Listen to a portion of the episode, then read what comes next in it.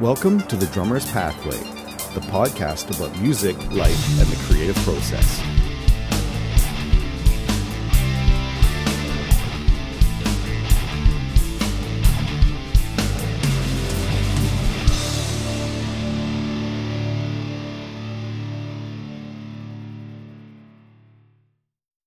Hello, I'm Michael Scott, and welcome to the Drummer's Pathway podcast. This episode features my conversation with Boston based drummer Dave DiCenso. Known for his versatility and his dynamic mastery of the drum set, he began his studies at a young age under the direction of his father, renowned educator Dick DiCenso. Dave went on to establish a successful career working as a sideman for a variety of artists and many different genres, in addition to focusing on his own musical projects. Dave is a highly regarded educator and has been on faculty at the prestigious Berklee College of Music for the last 30 years. He is also the author of three highly regarded books, with the most recent being Fluid Fills and Musical Phrasing. In our conversation, we talk about his personal journey through the different phases of his career. We also discuss the joys and challenges of finding artistic satisfaction as a sideman, and why he has chosen to focus on education at this stage of his career. And now, my conversation with Dave DiCenso. I first had the opportunity to see you perform back in 2018 at the Ralph Angelillo Drum Festival in Quebec City. And at that time, I was blown away by your incredible performance, which showcased your passion and your dynamic mastery of the drum set, and also included a little impromptu vocal performance, which energized the whole room. So, looking back for people that may not know your background, where did your journey as a drummer first start for you? Because I know you began at a young age, and your father, Dick DiCenso, was a highly respected educator. And I'm quite sure he had a huge influence on your early development of taking up this instrument. He sure did. He sure did.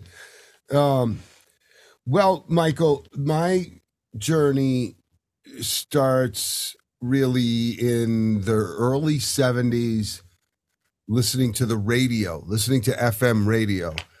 Um, that's what affected me um, the most.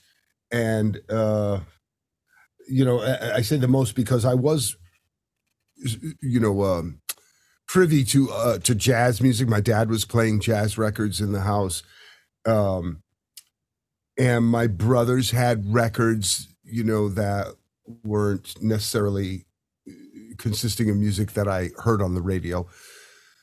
But it was the music that I heard on the radio that I migrated to uh, the strongest, and I was I was it was it was about the songs. It was about the melodies in particular and the sounds. That's, I think, in hindsight, what appealed to me. It wasn't the drums, it wasn't even the lyrics, it was just the sound of the music, and in particular, the melodies. And so I came into it from that perspective as a young person, very young. And at the same time, for whatever, probably because my dad was uh, a drummer and a teacher, and my oldest brother John was a drummer. He was six years older than me. He is six years older than me, and he was really good. And so I had my dad who would teach in the house in the basement on Saturdays, and I think even some weeknights. In fact, I know some weeknights as well. And my brother John, who was, you know, playing in the basement as well in that same drum studio. And so that was that that affected me very strongly as well. Um, so I kind of came at it from both of those angles, the radio and then having drums under the roof of the house that I was growing in and growing up in and and uh and playing. I mean, I I was able to like there are pictures of me on the drums at 18 months old, you know, trying to play. So I think that's yeah, that's a fair description of where it started. Um, and I and I got into lessons pretty young uh, as well. I was five years old and I wanted the lessons and I was playing along the 40 my 45 records and just having the time of my life even even at that age maybe maybe a little older when I really started to be able to play along to records it was just so so so much fun and it was conversely not that much fun for me at that very young age to take lessons Mhm. even though I wanted them. Uh, even though I had a great teacher too. My dad is like, you know, such he was such a great teacher. So that's my that's where I how I came to music. Well, and one of the things that people often forget, you know, with me being a teacher as well too, that has had the opportunity to teach a lot of young students, is that we're further along in our journey, and we have forgotten that at the beginning of their journey, we just wanted to play. We didn't necessarily want to learn. But later on, we start to find joy in the learning process. So, as a teacher, one of the things that we often tend to find now is that when we're teaching people that are early in their journey, and I don't necessarily mean just young age, you know, it could be someone who's picking this up later on in life, but they're early in their journey, that we get excited about the process and forget about the joy of the play. And I think that's one of the things that we often need to do is that we need to reflect back as to what brought us joy to this in the first place. Because if we're learning and we forget why we wanted to do this, we lose the passion. And and you at a young age wanted the lessons. You had a fantastic teacher through your father, but you didn't really want the process that went along with the lessons. And then later on, you actually stopped playing and switched to the guitar. And that became your primary focus for about five years. I think you took up the guitar around the age of 10. So from 10 to 15, you weren't a drummer anymore. You became a guitar player. So, what inspired that change? But then what brought you back to the drums at that point? I think the short, simple answer is I, loved both instruments, but I was just better. I knew that I had more of a natural ability to to play the drums. At least that's what I felt, and I and I think that stands to this day. I still play guitar, um, a lot actually, and uh, and I, I have, yeah, I, I just had more natural ability to play the drums. I, I, I think that's actually, in hindsight, I, I'd say, I, I would say that's still the case. That's how I see it. Is I had more natural ability. I felt it back then, and um, I don't know, Michael. I think it just came down to like you know we like we we like to do things that we're good at, it, Mhm. especially if it's something that interests us and we're good at it. You know, if it's something that interests you and you're good at it, man, like that's like hitting the jackpot. And I felt like I had that more with drumming. And uh, that's the that's the route I took. You know, I was always pretty good at uh, football. I had a just a natural inclination to play football. Uh, Conversely, I was not naturally good at basketball. And you know, uh, when I was playing sports, it was football. It was hardly ever did I play basketball because I I just didn't have it and I never had the desire to get to really work it. So I think that's pretty much what what took me back to drumming and and I figured I was probably thinking somewhat uh you know eh, from a um a practical standpoint um thinking like I have I'm going to have to make a living doing something. I'm 15 years old, you know, what am I going to do? Um, I can only imagine some of those thoughts were floating in my head, and I figured my best foot forward would probably be to go with my my str- my strength. I was definitely better at drumming than anything else in my life.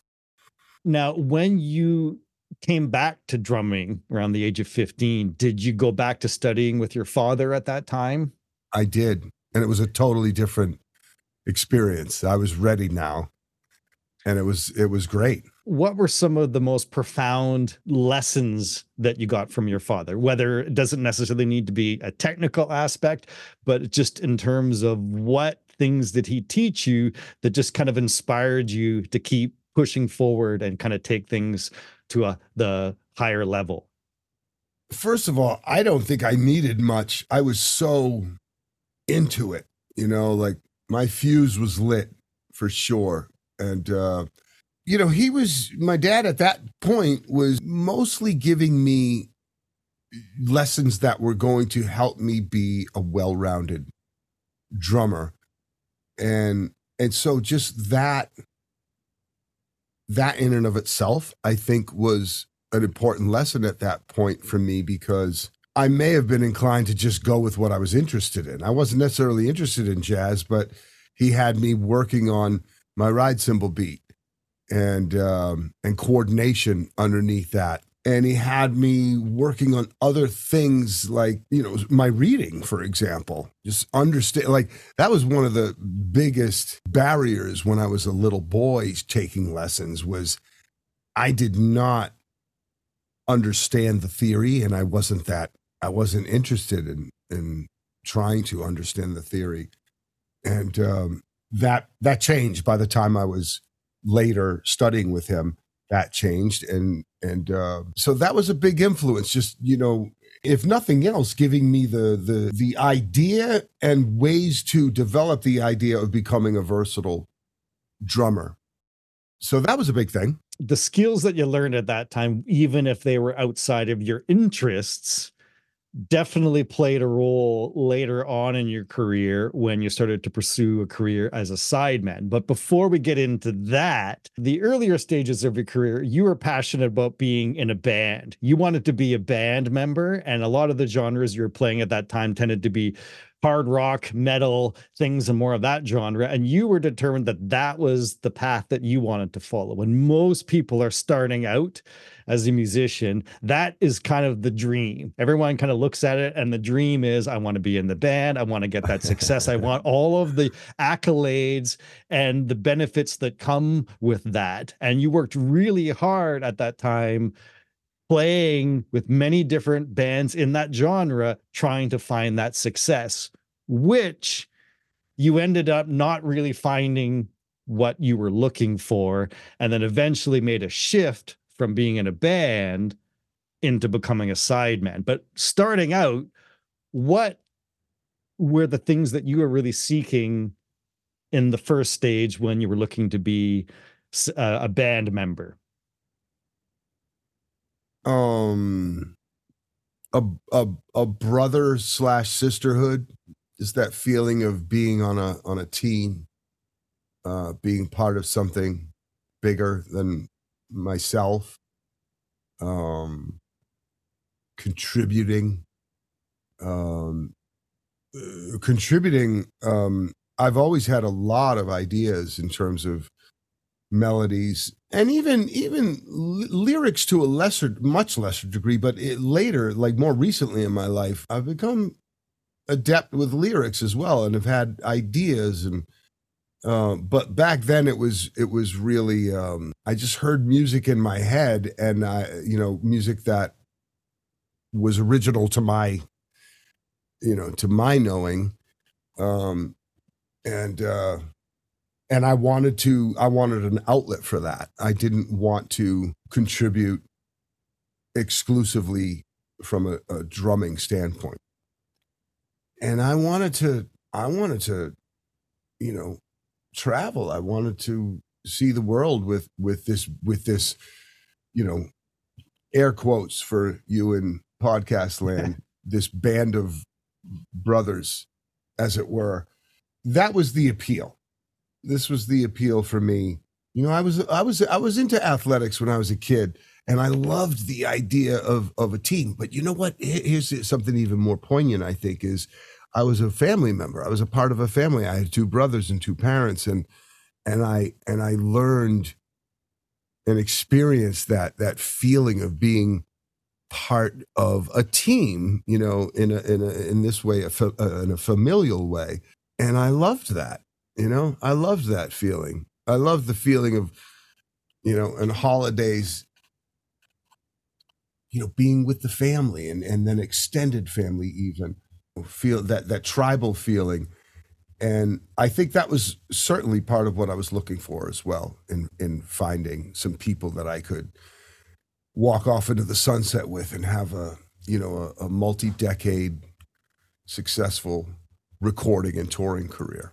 Well, and one of the problems that often occurs in these situations is that everyone has the common vision of the end of the road, but everyone has a different map on how they think they're going to get there. And that's one of the things that generally right, causes right. issues with bands is that they start to realize although they all want the same thing, they all have a different understanding as to what it takes to get yeah. those situations. In some cases, it's we need to rehearse five days a week. And in other cases, it's we need to stop rehearsing and try and get work and get opportunities. And and it's really hard to take a whole bunch of people with this collective vision to achieve success and all make it work when everyone has a different view as to what that actually means. And so it's it's a very common struggle that many of us have gone through at different stages in our careers. Undoubtedly. At that point you made the switch into becoming a sideman for a number of artists with different sort of diverse background. What made you choose to to stop the path of the being the band member and to find some satisfaction being a sideman or a hired gun? Really m- money you know just having to make a living and not wanting to work outside of music. That was real it was as simple as that really you know. I couldn't make I couldn't even keep a band together, never mind make money in an original band. You know, any kind of money to that would would support uh, you know, a, a, a decent quality of life. So that was it. And you know, I tried. I tried and failed a couple few times. You know, and and I wouldn't be I'd be I'd be dishonest if I if I said there wasn't any appeal to the idea of becoming a sideman. There was some appeal to that actually. It was it was not my my dream. Uh, it was not my original idea, but there there was an appeal to the idea and there definitely was an appeal to the reality of becoming a sideman. Um, for several years, I was really enjoying that. There were things I didn't like about it. There were experiences that I had that I didn't like, but man, I had a lot of fun. I learned a lot and and and I gained confidence. You know, when you bounce from scenario to scenario and you please people, uh, it gives you confidence. Mm-hmm. And that was a good feeling of of uh but it also led to sort of a um sort of a selfish, uh, self-indulgent kind of inner activity on my part, where it's like it can become too too much about you. And it's like you show up to a situation and you just want to please and you want to please and you want to please. And I don't know. There are other people involved too, and it's it's um, without going deep into it. I don't know that I could go deep into it right now. It's it's it's challenging, man. It's like you know human human interaction when there's a when there's a an end result goal in mind. You know, it's it it can be dicey. It can be really great. It can be not so great, and um, but overall I uh there was a, there was a lot of uh a lot of good good times that I had, good memories that I have. Well, and one of the challenges when you're kind of facing a freelance or a sideman career is you can find some success in the opportunities that you have, but sometimes the thing that's missing is you because you're there to play a role and you can fulfill that role at, at a really exceptionally high level, but sometimes that role isn't reflective of who you are as an artist. It's Amen. and so it's completely interchangeable. So you can take 10 different people and they can all play the same role and all of those personalities, then it, it doesn't matter anymore who you are because everything is dictated to you. And some people can find some joy and satisfaction in those experiences, and some people cannot, and they need to get out of those situations. And in other sideman situations, it is about you. You're brought in to do a job because of what you have to offer, not just a skill set. And that's one of the struggles that many people in this industry go through is trying to find that balance of artistic satisfaction, but also a level of success. And and I know that there's probably many situations where it was about you and what you had to offer to these opportunities. And then at other times you were in essence playing the role that was required. And that that can be that can be an issue. Yeah it can be an issue either way. Like well no i i guess yeah when you when you're bringing more of yourself to the situation it's it's more gratifying generally speaking for sure you, just you, you're you're reminding me of the fact that i've experienced more than once um being in scenarios where I'm a sideman and I'm coming into a situation and people know me and people know they have a perception of what I do. And and uh, more than once I I recall people asking me to do things um, that they know I could do but not necessarily that I thought I should do in that in that mm-hmm. particular context. But more to your point it's a it's a delicate yeah it's a delicate dance sometimes that you have to do in expressing yourself and fitting in at the same time. Most of the time in uh, most of my i should say most of the time in my career i've been able to bring myself to the situation but no matter how much you can bring yourself to a situation as a drummer if you're not uh, the composer or you're not you have no hand in composing the music that you're playing you're always i don't want to say limited but for lack of a better word you're you're limited by that scenario i suppose once the song is written even if you did write it you you the, you know it's like you're limited in Yeah. some way right to the to the to the re-rendering of the Mhm. story over and over.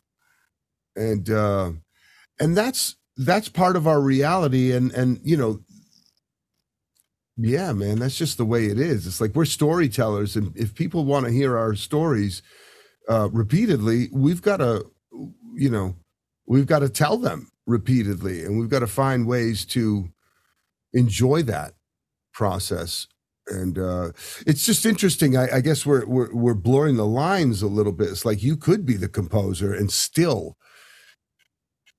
when you have to r- render that that that song again there's an element of of um where you there's an element there's an aspect of limitation. There's a component of limitation.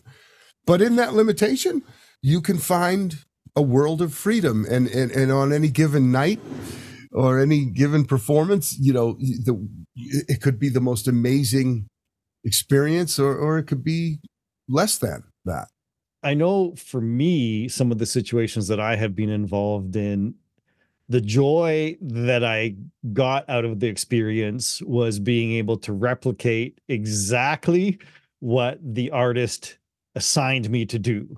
And to me, that was the challenge. That was the joy. You know, Yeah, here's yeah. here's my vision.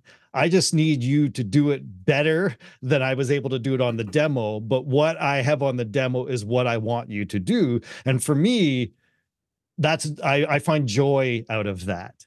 yes The flip side of that is that sometimes the same artist will also send you something and say, I have an idea, but I don't have a vision for your part. So please be you because now I need your input. And I think when you have that balance of being able to provide the service and bring their vision to life in their own way, that makes you a valuable commodity. But also being able to take their vision and take it in a direction that they have not yet realized is also something that I think is essential. And I think it's the joy is really kind of in between those two scenarios. Yeah, and at the at the end of the day, it's it's certainly not a terrible way to make a living. You know, like do, doing those kinds of dances on a daily basis. Um, you know, and I and I agree with what you said, and, and it reminds me of a record that I most recently played on. The most recent record I played on there was a demo. So this was a, a scenario where I'm not in the studio with the band, mm-hmm. and I've got demos, and I'm cutting tracks by myself to a click and whatever tracks they've provided me, and um, in this particular case, there were drums on the demo, and some of the what this this person i assume it was a uh, i don't know i don't know what who it was but this drummer had some really i thought really musical parts making. Like he was he was he was creating musical parts that that resonated with me. And uh and i was being encouraged by the producer and the songwriters to like you know just be you man. Just do like you know give us you in and and and uh you know don't don't listen to don't you know don't listen to what's on the demos. Just do and i'm like all right man you know like that that's cool. But as i'm listening i'm like this cat is yes there are things that i i see why they don't want these as keeper drum takes but but there was some really good shit happening there. Mm-hmm. and i copped some of it in terms of just like contouring the song based on the parts like you know and outright copped some of the the stuff that was on the demo. And and frankly i was happy to i was happy to have those those those things from that demo the drummer who played on the demo you know?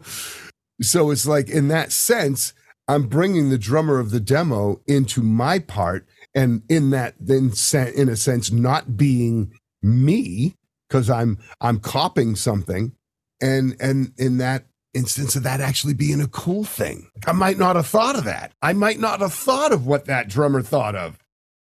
I i got sent a track uh, a little while back by a, a songwriter and engineer that i have worked with and they had and when, when i listened to it they, were, they had already added a drum part to that. And I said to them, Am I replicating what you've done? Or am I creating something new? Because I what you what you did was cool. And the response was, I kind of like what we have. I just want you to hit harder than I can and make it sound good. I'm like, perfect. So then at that, and I, I altered a few little things just to kind of edit some things together, and it turned out really well. But sometimes sitting down in a recording situation with the blank canvas where you don't really know what it is you're supposed to do is not artistically satisfying. Sometimes it's more artistically satisfying to sit down and go, I know exactly what my role is. I know exactly what flexibility that I have, but now yeah. it's not about me. It's about the music and the song. I've often said if I listen back to a track that I do and I hear me on it, then I'm not happy with the job that I did. Yeah. If I listen enough. back to if I listen back to the track and I hear the song, not me, then I know that I played the role that I was supposed to play and I didn't get in my own way. Okay, well let me just sort of throw something back at you. In either scenario, the the goal is to prioritize the song. Correct. Not the self so so in either scenario so in other words it doesn't matter whether it's something that you're required to be creative on the spot or you're required to just do what you're hearing but better. Either either scenario the focus is still like let's make this song the best it can be. Fair enough?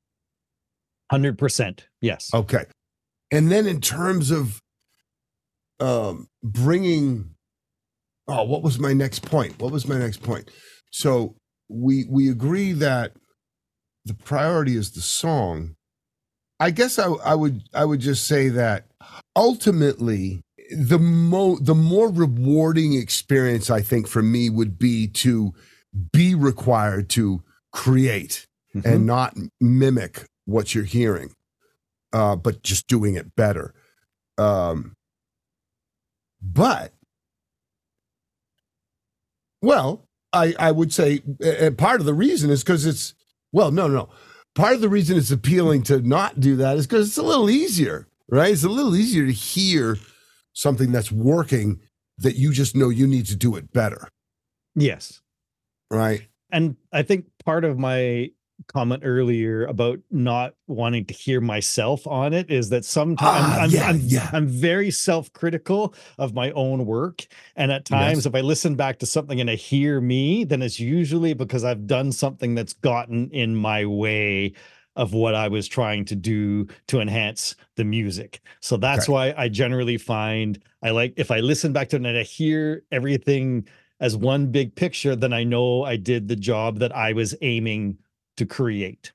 Okay. I'm so glad you brought that back because I kind of lost sight of that. That I was wanting to get to that is it, what I wanted to say is eh, like in a sense I do want to hear me too. It depends on how you're f- framing in our in your own mind those words like do do I want to hear me or do I want do I not want to hear me?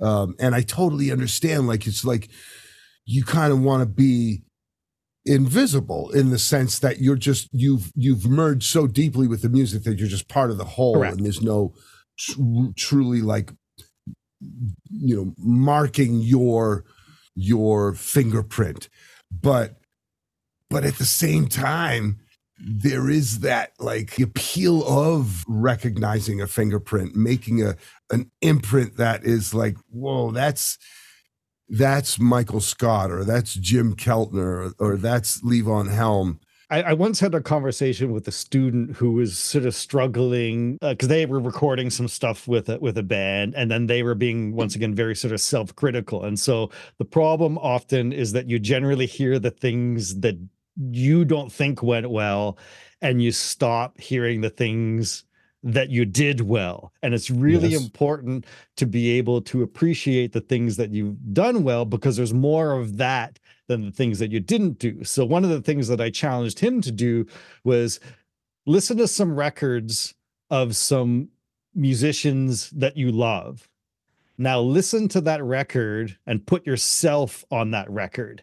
And the things that you hear that your heroes have done that you think are cool, if you now hear yourself as the person on that record, would suddenly the things that you thought were cool and hip are the things that you now consider to be mistakes because the things that are hip and they're playing at that time are often the things that they may have considered a mistake at that point. It's really just about sort of capturing that performance. So sometimes what I want people to do is listen to different situations and open up your mind because it's really about how something feels. It's not about the perfection of everything. And i have found for me i've done that sometimes where i'll take some tracks of some of my favorite drummers and i'll hear little things that they do that are quirky that at the time if i was recording that i would say that's a mistake. I need to fix that.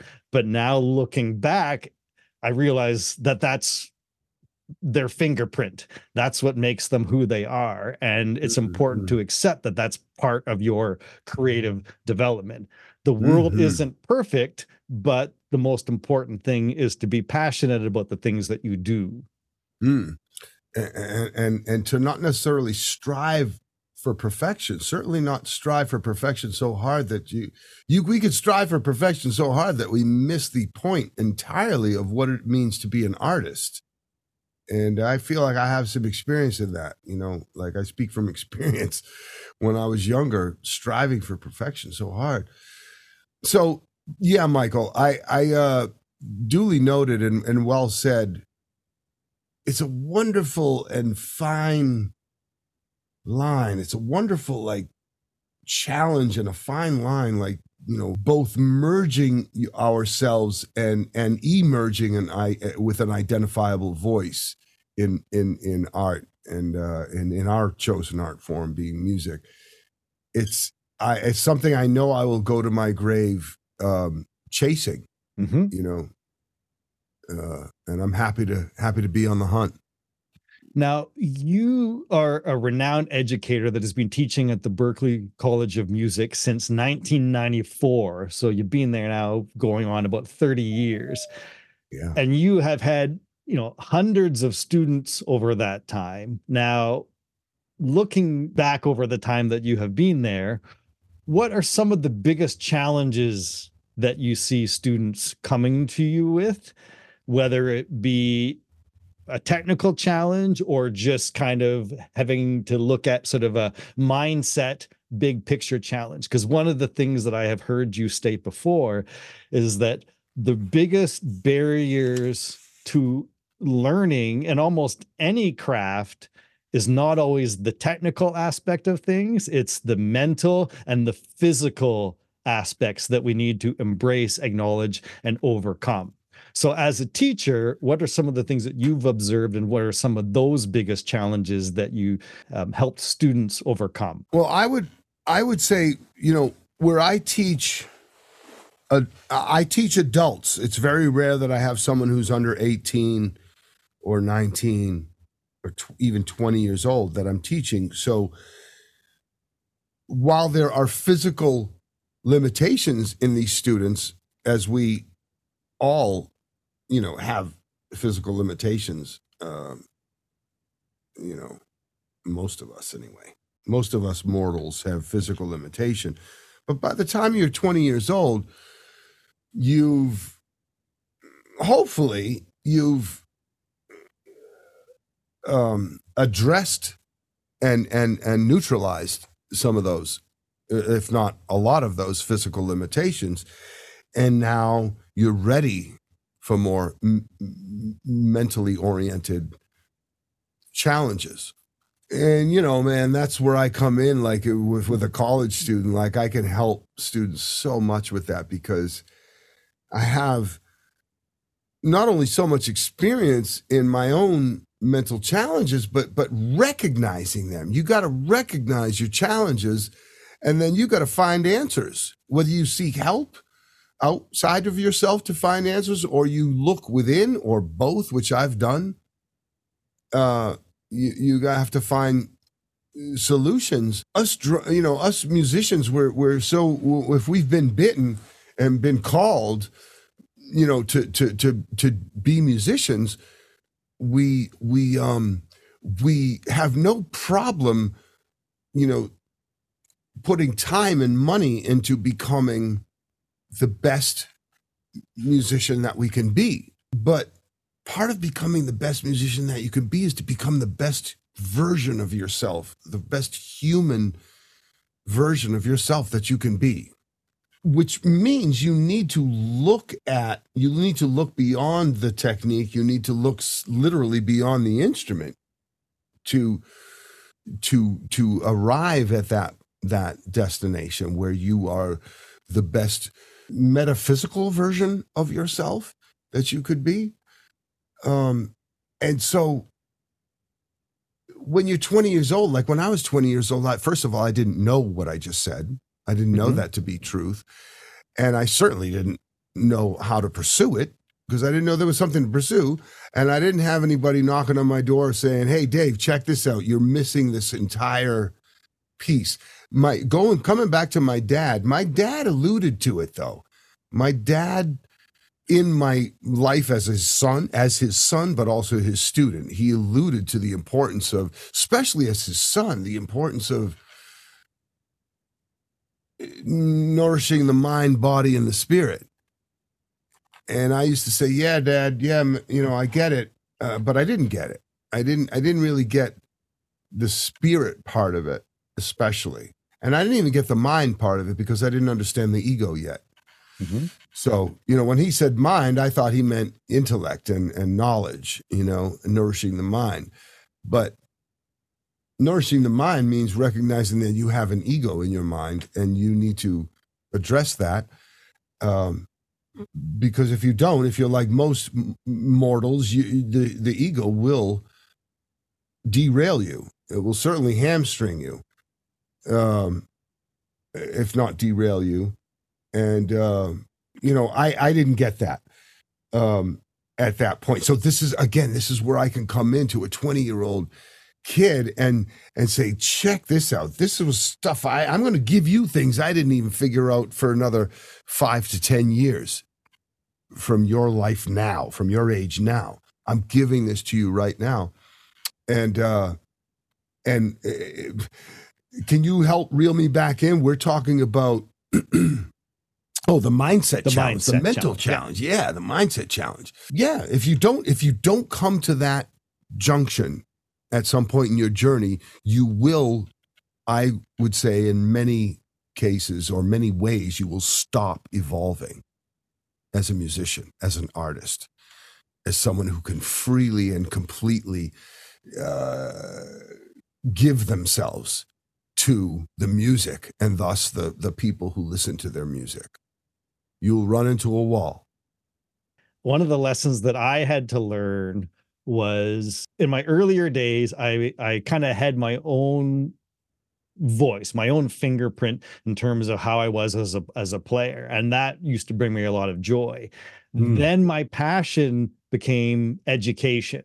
And I've spent over the last probably 10 to 15 years as a student, I've done more studying and more growing than I had in the previous 30 but one of the things that I had lost through that was my fingerprint and my identity because I got so excited and so caught up in the wealth of information that was available to me Yeah. that I actually needed to come back to the 15 year old me that would sit behind my drums and just play music and not be concerned about perfection. And now I'm coming back to finding joy by being myself with an increased level of confidence because of the tools and the skill sets that I have learned from being such a dedicated student. But you can get so lost in the need to master the tools that you need to be reminded to come back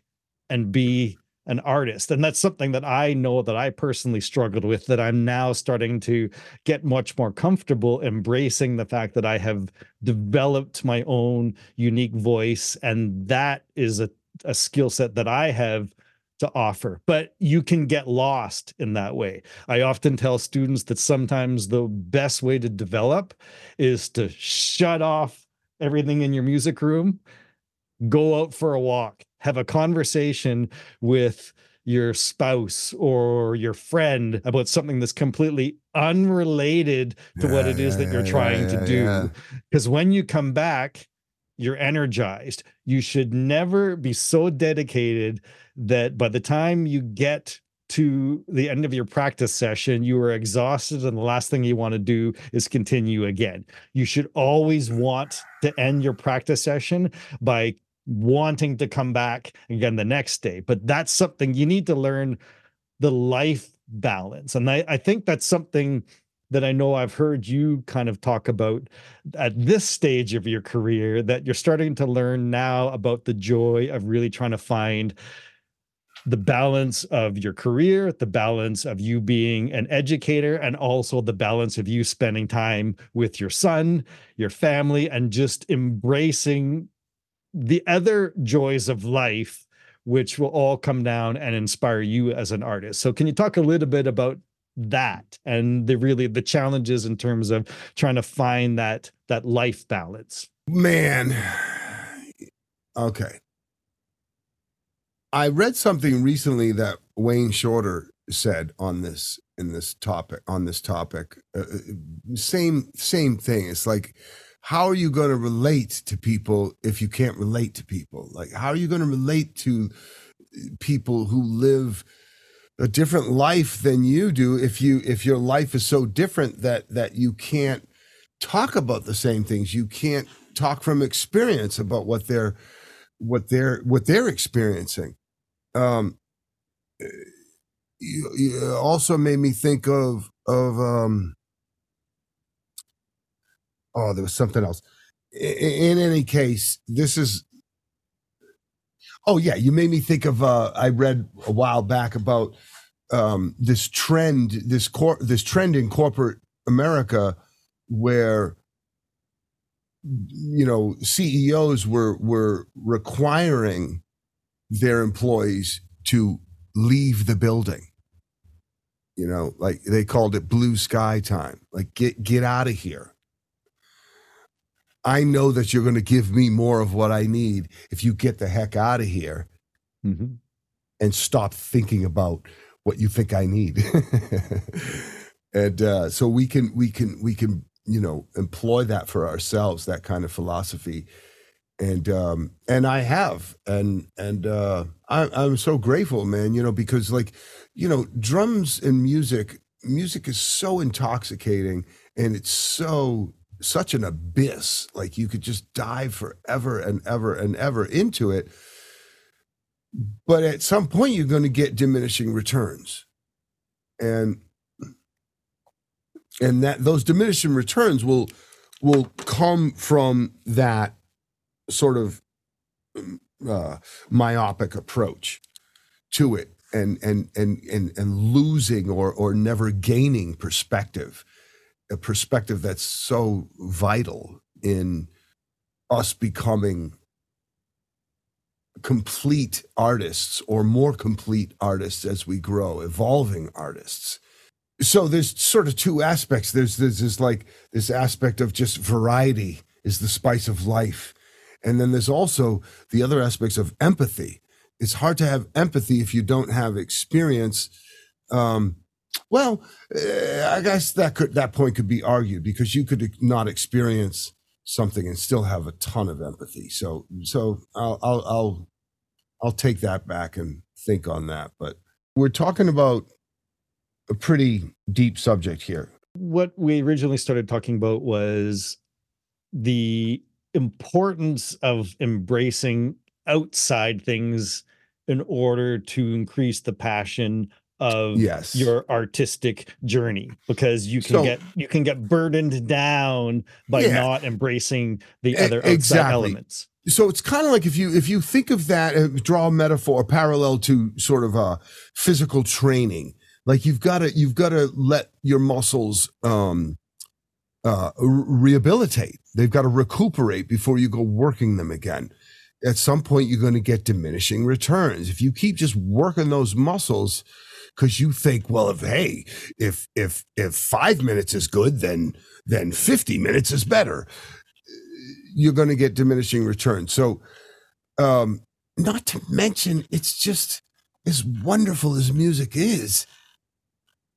There are other wonderful things in life that that are worthy of your your time and your your investment your emotional investment. Um and uh and and and it just so happens by doing that it will feed your artistry. And so you know yeah i i i i let that philosophy lead my life at some point starting some years ago where i became less of the mindset of of you know music at all costs relationships be damned uh you know variety of life uh, variety the spice of life be damned. I, I, you know you know put the blinders on and run the race. And and there you know ultimately yeah in the long run no that's not the that's not the route. That's not the route. In the short term you might- sure sure might seem like it is. Yeah I had a conversation with my wife recently, and one of the things that I had said was sometimes I used to feel guilty about always wanting to come down to the practice room because I wanted to spend time with her. And so I was struggling with the desire to practice and the desire to spend time with my partner. And one of the things that I realized is that when you both have different interests, you need to invest the time to pursue your own interests so that the time that you spend together is more fulfilling because you're both focused and inspired and passionate about sharing the different experiences. Whereas sometimes when you're just in a situation where you're spending time because you think you need to spend time, but you're not embracing and encouraging each other to pursue the things that are essential to your personal development, mm. that creates an issue. And that's something that I know that I had sort of struggled with before was understanding that it's important for me to be the musician that I am and to take a half hour in my day to go and play my drums. You know, the flip side of that is that sometimes when I've gotten caught up where I'm overwhelmed and I don't want to deal with different things going on, my wife has said to me, go downstairs, sit behind your drums and play your drums for 20 minutes and then come back up. And when I do that, I come back, I'm enriched, I'm fulfilled, I've reconnected with my passion, and it makes the dynamic that I have with my wife or whoever else that I'm interacting with, whether it be friends or family yeah. members, much more joyful. So you have to include both elements and you can't exclude you know the relationships from the the pursuit of art or the pursuit mm. of art taken away from the relationships. And so it's it's one of those things that is sometimes a hard lesson to learn but when you understand that balance it just makes life much more joyful. Couldn't agree more. Um i will say uh that that can be harder to do early in your career, earlier in your career, or early in your career because. And I and I uh, have experienced that. I you know I speak from experience. It was it, it was hard to maintain a relationship earlier in my career because I was just saying yes to everything and I was still practicing a lot and you know I was just really really busy and I was still learning a lot. So there's that, but hopefully you get to a place and maybe you can start right out of the gate. Maybe you can be a 20 year old musician who's, you know, trying to make a career for him or herself and be in a relationship. Obviously, people do it, you know. I struggled with that. Um, and I think that's common. And I think it's okay. You know, it's like you're, you're, you really, there's so much to, to to to to to uh, pay attention to and get good at to become a great musician. Become a great musician, man. It's a, it's you know no disrespect to people to a mailman or mail carrier for example but it's you know it takes a lot more time to become a great musician than it does to become a great mail carrier you know so um the other thing that comes to mind on this topic is just the the the the the feel the you know, the memory of the feeling and still it still happens to this day. So my wife works part-time out outside the home.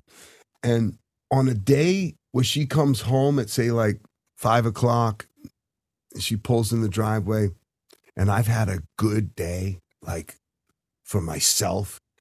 I can't wait for her to get out of the car and like come in the house. I'm just so happy to see. I'm always, fortunately, I'm glad to say I'm always happy and grateful uh, when my my wonderful wife pulls into the driveway. Mm-hmm. Um, but on those days where I've like had a fortifying day for myself, it's just it's this magical. It's like and same same can go for when I've had a terrible day for myself. There's some there's some joy and solace in in seeing my loved one as well. But on those days when you've like had that self fortifying day and your your your your love comes home, it's like oh, and your son comes home. it's it's just it's it's that I think those are the best of times, you know, perhaps uh, certainly among them also as an educator you, over the years you have released three acclaimed books one being uh, universal rhythms for drum set the second being rhythmic drumming, uh, rhythm and drumming demystified, and the most recent follow up was fluid fills and musical phrasing. Without getting into a really huge long conversation in terms of what all the different elements of of these books are about, what conceptually inspired you to put these books together? I was just trying to say what I was teaching. You know, I was trying to say, I was trying to to speak and teach on topics that I was very familiar with, um, in terms of what I needed to learn, what helped me so much in my process, my evolution as a student, as a professional, and and um, and what I was teaching. You know, when you're talking about it on a regular basis, when you're talking about your philosophies and your approaches and your systems on a regular basis, the the ideas crystallize. You know, the formulas crystallize, and and I just felt like um, my ideas were first of all good enough, second of all unique enough to to publish to to to to organize into a cohesive you know to a book format and and publish. Now with these methods is there an intended order that you usually recommend the students to go through? It was unintended as but yes there it's intended now but when they came out it was all backwards because universal rhythms for drum set i published first.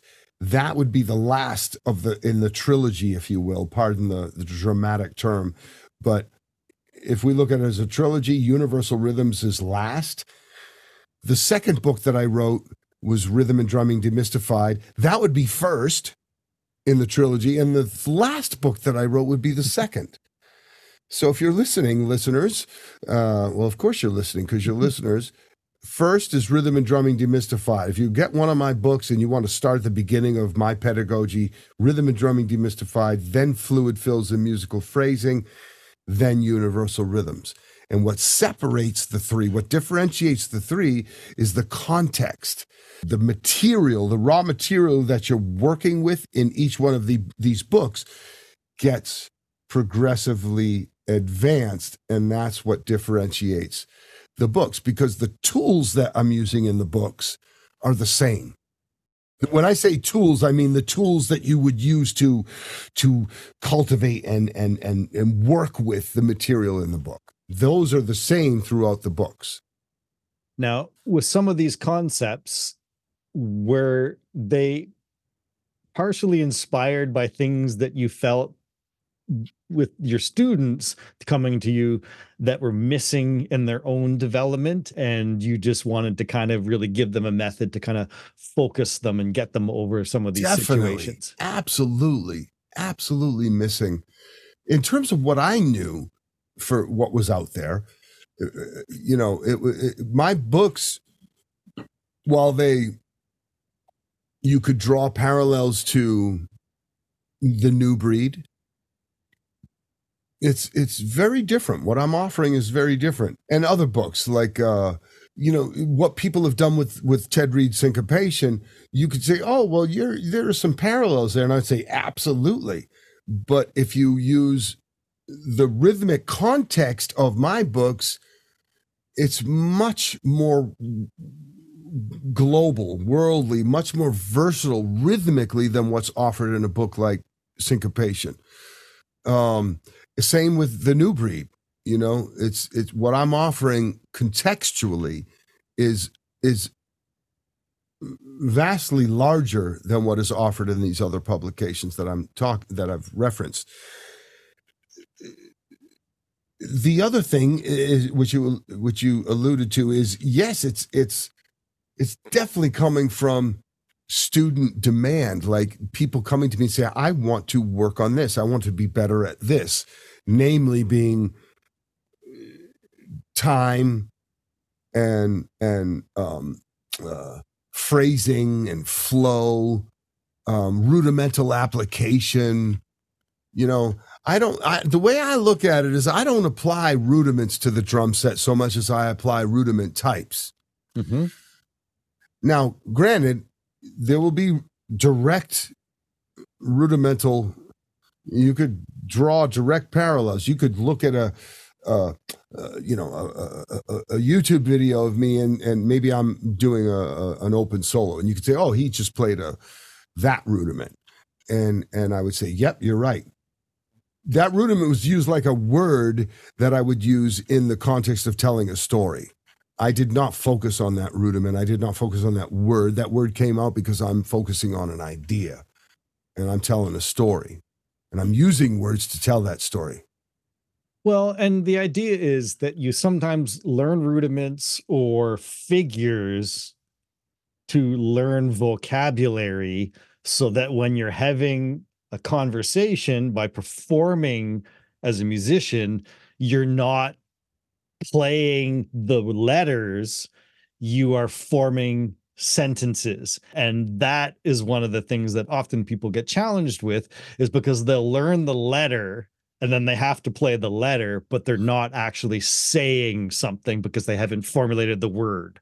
So to me, the distinction, the the eh, the crucially important distinction is what you just said, the the rudiment versus the the figure we use rudiments to interpret figures. We're all, all musicians are interpreting rhythm. We're all interpreting rhythm. All melodies are hung on the construct of a rhythm.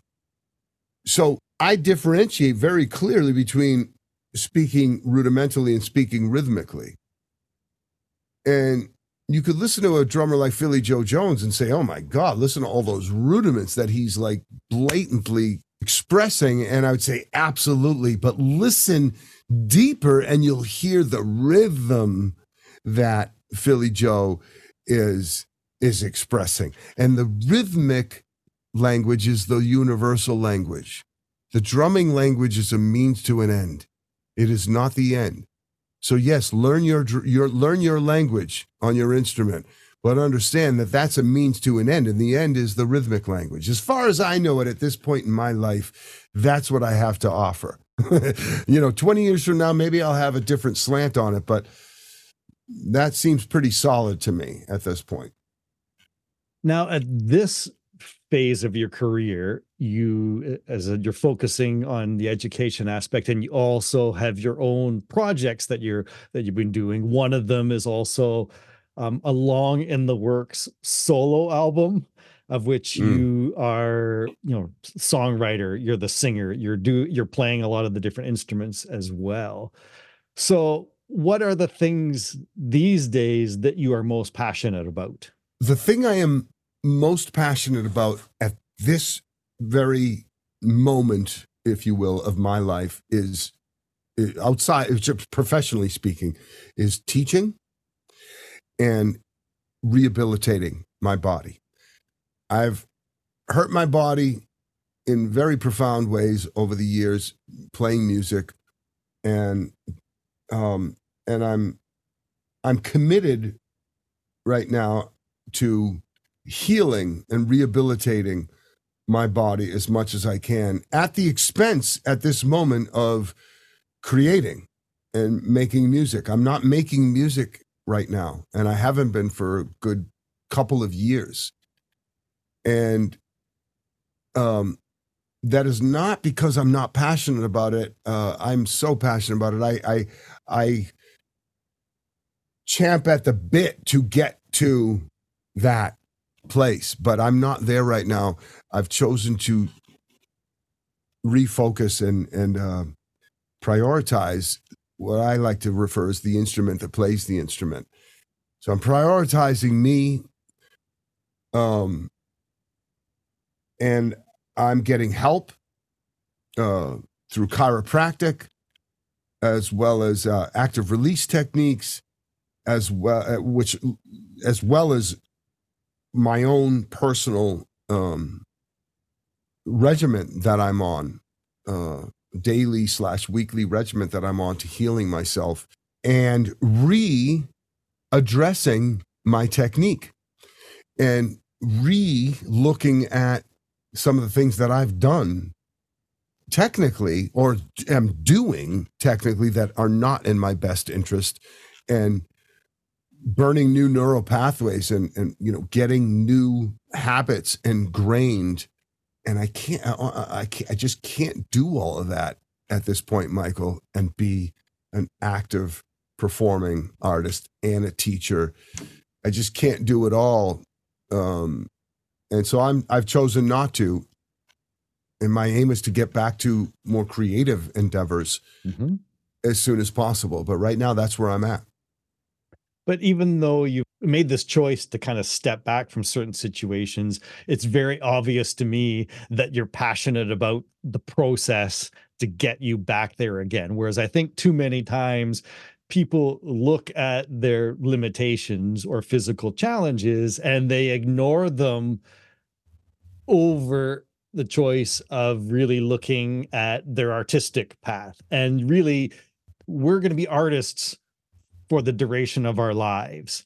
And in order to really extend our capabilities, we sometimes need to step back and take care of our mind, take care of our, our body, and just find that sort of healthy balance in order to reignite that creative spark and to take us even further than we can imagine. So, so I, uh, I, I greatly admire the choices that you make and i am really exceptionally looking forward to the rewards they're going to come to you because of these choices that you have made now as we get close to kind of winding down here um, as an educator what are some of the biggest pieces of advice that you would offer your students when it comes to just following their own path or sort of just trying to figure out what it is that they're supposed to do based on your own experiences. The first thing that comes to mind is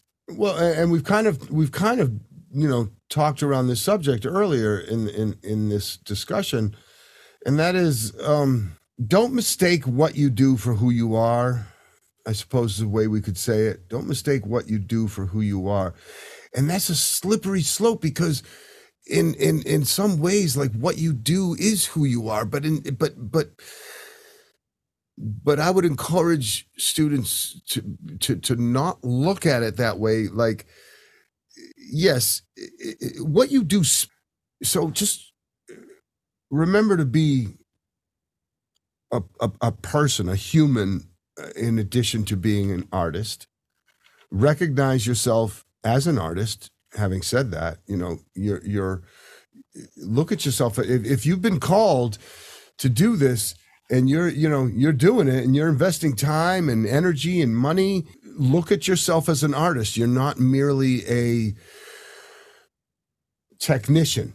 You're not merely a musician. And when I say merely, I don't mean that in a condescending way to the term musician. To be a musician is a is a is a is I don't want to say a noble thing because to me, what's noble is answering the call, having the the wherewithal and the the courage to to answer the call of who you're who you are. Mm-hmm. If you're if you're if who you are is a mail carrier and that's part of who you are, frickin', then you are doing the right thing in life, and and uh, and I I'm all for that. But ultimately, what you do is it, it, it, it's a it's um what you do speaks to who you are. Um, but but who you are is much more than that. So figure that out. You know, think about that. Figure that out. And um, yeah, I guess I guess I'll I'll offer that. So yeah, don't try to try to create some some separation from what you do and and who you are and and cultivate um self-respect and self-love. I'll, I'll, I'll, I'll leave it at that. That is one of the things we most, I think, as a human race, we most lack in is self-respect and self-love. And when you lack in that, it's hard to give it outwardly. It's hard to put it out there. You got to you got to feel it for yourself. And some people will only put it out there and they won't give it to themselves And so, no matter how much love you put out there into the world, if you don't have it for yourself, your love is compromised that you put out into the world. It's not as powerful and beneficial as it could be because it's not aimed inwardly, it's only aimed outwardly. I think that's beautifully stated. And I think that's a fantastic place to end. Dave, it has been an absolute pleasure to connect with you and have this conversation today. I have every intention um, in the new year of reaching out to you because I would like to actually connect with you for a lesson at some sure. point. And sure. in the meantime, I wish you all the best in your continued journey. And I'm looking forward to connecting again. Michael, I enjoyed this so much. I really did, man. Um, I thank you for the invitation. I uh, I wish you the same in the rest of your year. I wish you a happy new year, and I look forward to reconnecting. And uh, thank you again, man. Let me know when this comes out. I'll I'll let people uh, I'll let people know about it. Absolutely, I will keep in touch, and I will let you know once this is ready to go. So all the best. Likewise, right back at you, Michael. Have a good night. You too. Take care. Okay. Bye bye. Been listening to the Drummer's Pathway podcast. Please share and subscribe to get the word out, and let's keep the discussion going. Thanks for listening, and I'll see you next time.